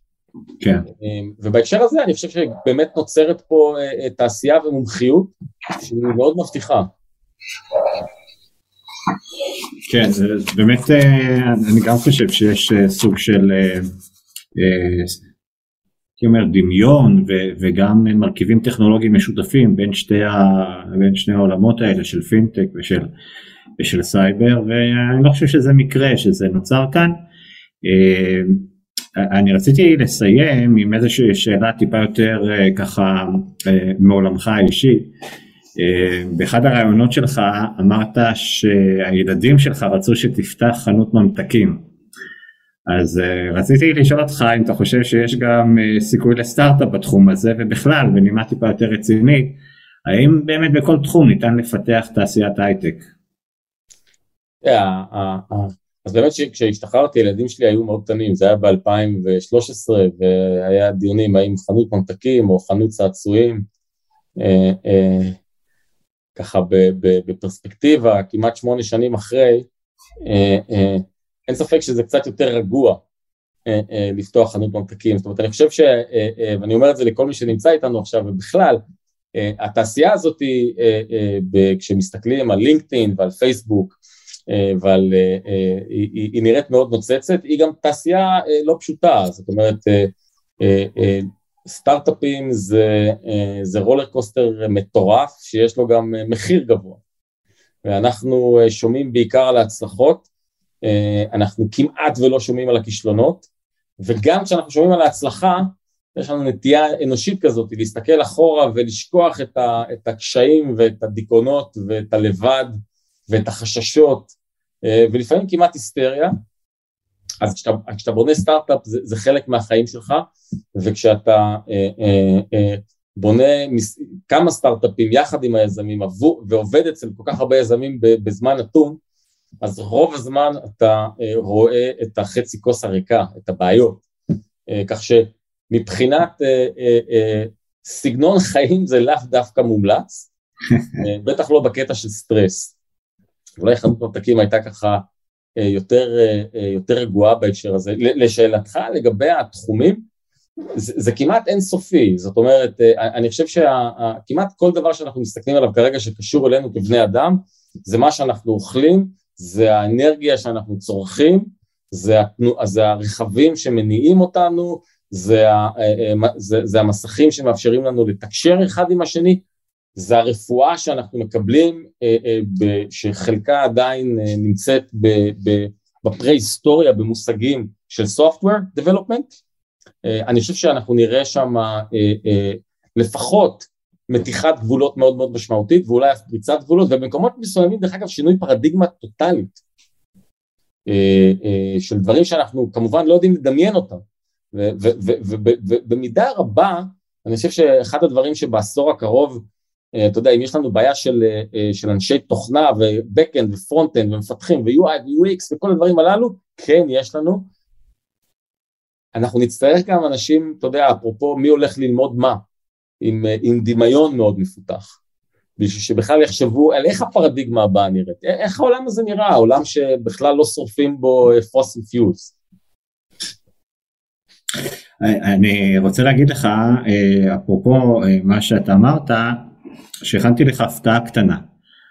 זאת אומרת, את השאלות האלה התחלתי לחשוב מה אני אשאל אותך לפני איזה יומיים שלושה, והשאלות אה, ככה די הבשילו, ואתמול בערב, ממש במקריות, איך אמרת, הכוכבים הסתדרו, דיברנו על זה בהתחלה, אז התפרסמה הידיעה בעיתון, אני מחזיק כאן את הידיעה רק כדי שתראו שזה אמיתי, אני לא יודע למה לא רואים עם כל העיבוד תמונה פה של ה...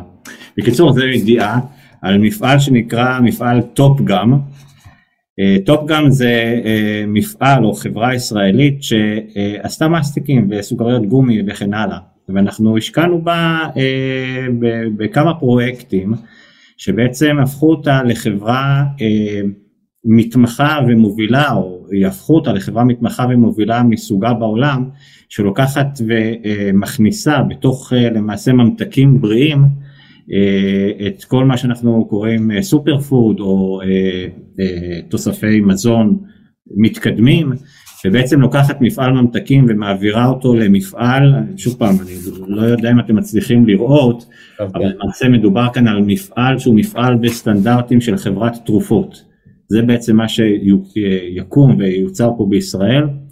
אז אני חושב שגם אם היית הולך לעולם הזה של ממתקים, לא בטוח שלא היית גומר באיזה סטארט-אפ שאתה יודע, אה, אה, חי את כל העולמות המלחיצים האלה שדיברת עליהם. לגמרי, כן. תראה, זה הכל עניין של אה, אופורטוניזם במובן הטוב של המילה, כלומר, כל הזמן זיהוי של מה שבור, מה חסר, מה אפשר לשפר, מה אפשר לעשות אחרת, ומהצד השני גם אופטימיות, שזה ניתן. כי בסופו של דבר, עוד פעם, אתה יודע, אני, אני רואה הרבה אנשים, אני סטארט-אפיסטים ויזמים, ואני באמת, אני מעריץ אותם. אתה יודע, אנשים שאומרים, יש חברה ששווה טריליונים, שעושה משהו כבר 30 שנה, אה, אה, רק אני יודע איך אה, לעשות את זה יותר טוב ואני אהיה החברה הבאה שתעשה את זה, זה דבר מופלא בעיניי, זה שילוב של, אמרת אומץ בהתחלה, אופטימיות, חזון והרבה דברים שאני חושב שיש פה די בשפע. כן, זה באמת קצת סוגר לנו מעגל עם ההתחלה, בהחלט. אה, אני רוצה באמת אה, להציג לך אה, כמה שאלות שקיבלתי מהקהל, יש המון ואני מנסה לבחור, אז דיברנו קצת על זה שיהודים אוהבים כסף, אז בוא, בוא נמשיך בכיוון הזה. הרבה אנשים שואלים על ה, בעצם על הביצועים שלכם, של, של, של Teammate, והאם יש חברות שהפכו או עומדות להפוך להיות יוניקורנים, או, או מה בעצם ההישגים? אז תראה, אנחנו היום עובדים במודל, במודל היברידי, כלומר מצד אחד יש לנו אה, שתי פאונדריז שמקימים חברות, אחת שהיא כבר יחסית, יחסית ותיקה, זה הסייבר שכבר הקמנו בה 12 חברות, מתוכן אה, אה, ארבע נמכרו, שתיים הם כבר unicorns דרך אגב, Claroty ו VisibleRisk שהיום חלק מ BitSight, וטפו טפו, אנחנו, כל החברות שהקמנו רצות קדימה, הקרן הראשונה שהקמנו אה, אה, נמצאת אה, מבחינת החזר על הכסף במכפילים שהם בטופ טיר ומעבר אליו של הקרנות הטובות יותר בעולם, אז בהקשר של return on investment למשקיעים שלנו so far so good ולכן אנחנו ממשיכים להתקדם, אנחנו הוספנו על, on top of the foundry, בנוסף לזה שאנחנו בונים חברות, גם קרן הון סיכון שהיא יותר קלאסית, כך שכשאנחנו, יש לנו תזה מסוימת, אנחנו קודם כל הולכים לראות אם מישהו כבר עשה את זה, או, או עושה את זה, ושנוכל להשקיע בהם,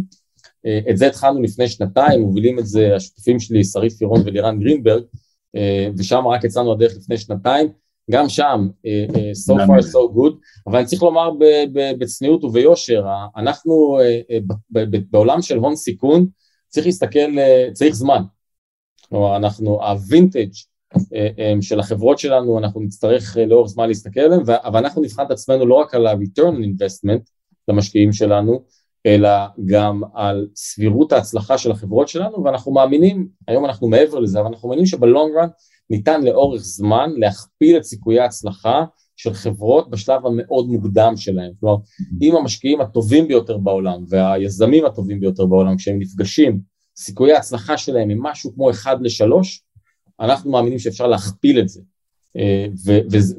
ובהנחה שבאמת נוכיח את זה, ו-so far so good, יש לזה השפעה דרמטית.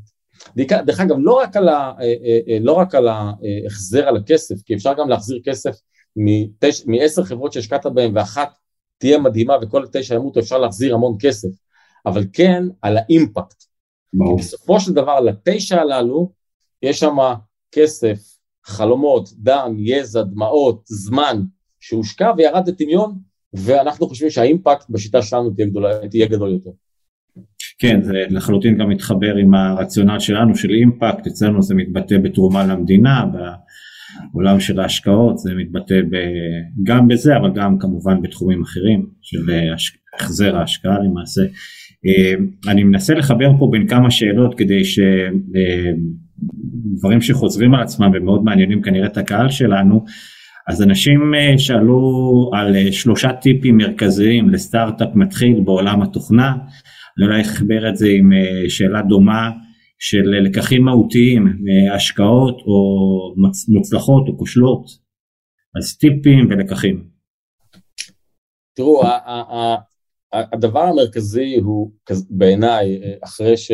ואני אה, אה, סטארט-אפיסט מתחיל, אה, אני עושה את זה בשמונה שנים האחרונות, לפני זה הייתי בעולמות תוכן אחרים, שלושת הדברים שאני ככה אה, לוקח איתי מהשמונה שנים האחרונות ואני שומר לעצמי את הזכות לשנות אותם בשמונה שנים הבאות, אבל אחד, זה בעיה אמיתית שניתנת להסבר בפשטות.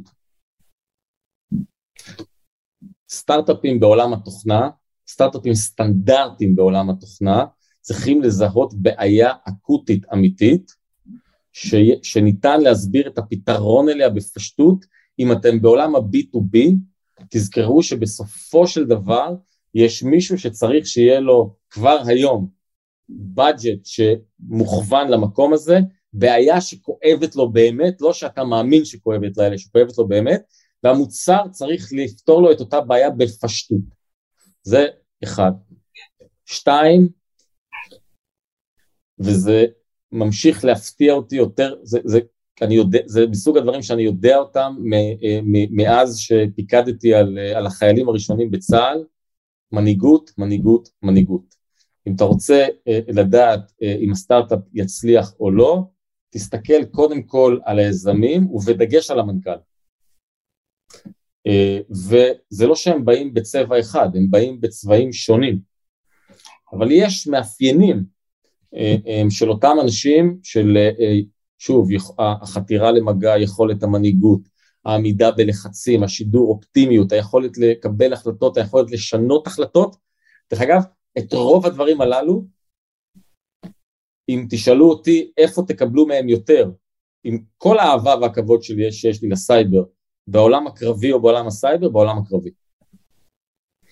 זה פשוט מגיע שם במנות גדושות יותר, ודחוסות יותר, ואקוטיות יותר, ולכן זה פלטפורמת הכשרה יותר טובה. אז זה הדבר אה, אה, השני, זה אה, מי הם המנהיגים של אותם, של אותם סטארט-אפים.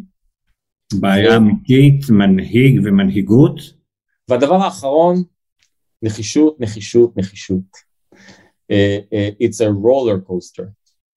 גם החברות שהצליחו בענק, אני מבטיח לכם, כל היוניקורנס שצחי דיבר עליהם קודם, אם תשבו בצורה אינטימית עם המנכ"ל שלהם, עם היזם שלהם, עם המנכ"ל שלהם, ותשאלו אותו כמה פעמים הוא היה בטוח ש-all is lost, היו לא מעט מקרים כאלו. אנחנו שומעים את הסיפורים האלה הרבה ואצל ה, באמת אצל החברות הכי מפורסמות הזכרת קודם את מובילאיי אז אם באמת כמו שנדב אומר תשמעו מאמנון שעשוע כמה פעמים הוא היה בטוח שהולך לסגור מחר את החברה זה לא פעם ולא פעמיים. כן, לכן בסוף שלושת הדברים זה בעיה אמיתית, יתרון פשוט, מנהיגות, ובסופו של דבר אורך רוח. ואורך רוח כמובן קשור במנהיגות, אבל גם במי המשקיע שלך. ולכן דולר הוא לא, לא, לא, דולר לכסף כן יש ריח. פעם אמרו לכסף אין ריח, יש לו ריח באבו אבוע. אה, מכיוון שהאמונה של המשקיע, הנחישות של המשקיע לפעמים לא פחות חשובה מזה של מי שמוביל את החברה. כן, צריך להיות לו אה, לפעמים את אותם ערכים שאתה מדבר עליהם על המנכ"ל, צריך להיות לפעמים גם למשקיע, כי הסיטואציות הקשות הם, הם יגיעו, הם יגיעו בוודאות, והוא צריך להיות איתך בקוקפיט. יודע, יובל שחר, שממנו למדתי אה, אה, על, אה, אולי הכי הרבה בשנים האחרונות על, על השקעות ועל סטארט-אפים ועל טכנולוגיה בעולם הסטארט-אפים וכולי, אמר לי כבר מזמן שאתה בסוף בוחן משקיעים בקיצון, או כשהמצב נורא רע, או כשהמצב נורא טוב. כן. שם אתה רואה את האופי האמיתי. כשהמצב נורא רע זה ברור למה, כשגם כשהמצב נורא טוב, פתאום אנשים נהיים חמדנים מעבר למה שמאפשר להם לקבל החלטות רציונליות, ושם אתה רואה את האופי האמיתי. אז אם אתם חושבים על סטארט-אפ, א', עם מי אתם הולכים להוביל אותו, ב', שאתם מבינים את הבעיה לעומק שהיא פשוטה ושמישהו מוכן לשלם עליה, וג', מאיפה אתם לוקחים את הכסף, ובסופו של דבר, it's a long ride. בואי ננסה להשחיל עוד uh, לקח אולי מהותי מאיזושהי השקעה שהפכה להיות כושלת. תראה, טפו טפו, אה, so far. חיכיתי שתגיד את זה. תראה, it is what it is, אני לא משלה את עצמי, אבל so far כל החברות שהקמנו אה, אה, מצליחות. כמו שאמרתי, כל אחת עם הרולר קוסטר שלה. ובכל רגע נתון, אם תשאלו אותי אם אני מודאג, התשובה היא מאוד. מאוד מאוד. אני אגיד דבר אחד שכן אה, במקומות שבהם אה, אה, לא הצלחנו כפי שחשבנו שאפשר להצליח, אופטימ, לא אופטימ, תקווה היא לא תוכנית עבודה. כן. יש איזה, אנחנו כאנשים, יש לנו איזה נטייה, בטח לאופטימיסטים כמוני, אופטימיסטים חסרי תקנה ובלתי נלאים כמוני. כן, לשבץ ניסים כאבני דרך. כן. זה לא יקרה. אם זה לא קרה ברבעון הראשון, לפי תוכנית העבודה, ובשני ובשלישי וברביעי ובחמישי, זה כנראה לא יקרה בשישי ובשביעי. זה לא אומר שאתה לא נשאר נחוש, זה אומר שאתה מכוונן, לפעמים כמה מעלות, ולפעמים חשב מסלול מחדש. Uh, hope is not a strategy.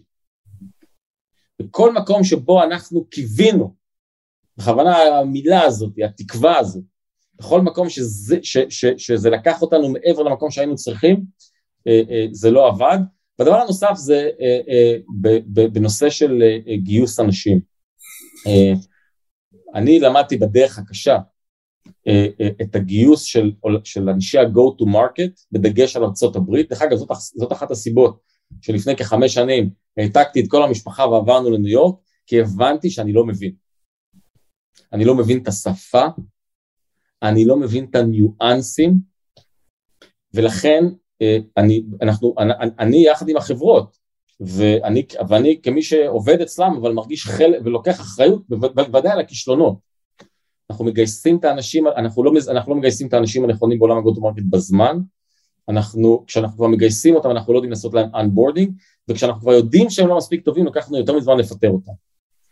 ואם זה קורה בצורה רפטטיבית זה כמעט בלתי אפשרי להתאושש מזה. אה, זה לא שהיום אני מבין את זה אחרי ארבע שנים בארצות הברית, אבל לפחות אני יודע מה אני לא יודע. אה, אה, ולכן במקומות הללו, ובהקשר הזה התעשייה הישראלית היא פנטסטית. יזמים נלחמים הרבה מאוד אחד בשני, מתחרים אחד בשני, אבל גם מפרגנים אחד לשני, ועוזרים אחד לשני, וזה חלק מגלגל התנופה שייווצר בתעשייה הזו. אבל אין מה לעשות, מי שכבר חווה את זה בפעם הראשונה והשנייה והשלישית, ויש פה כבר יזמים שכבר מקימים את החברה הרביעית והחמישית שלהם, תתייעצו איתם. רובם, לא כולם, רובם רוב הזמן ירצו בטובתכם. כן, אני חושב שאמרת משפט שהוא uh, מחזיר אותנו, אתה יודע, למקומות גם כן, לאו דווקא מעולם ההייטק, hope is not a strategy, אני חושב שזה מחזיר אותנו לעולמות של uh, יהיה בסדר ו- ותרבות הסמוך, uh, כמובן דברים שאנחנו מכירים מעולמות אחרים, וזה באמת לא אסטרטגיה. נדב, נהניתי. גם אני, צחי, תודה רבה לכולם, אני שוב, בפעם הבאה נעשה את זה בבר הנסיך, אז... כן, אתה חייב לנו בירה. חייב לכם בירה עליי. נדב, תודה רבה. ותודה לכל האנשים שהצטרפו והיו איתנו. תודה ולהתראות.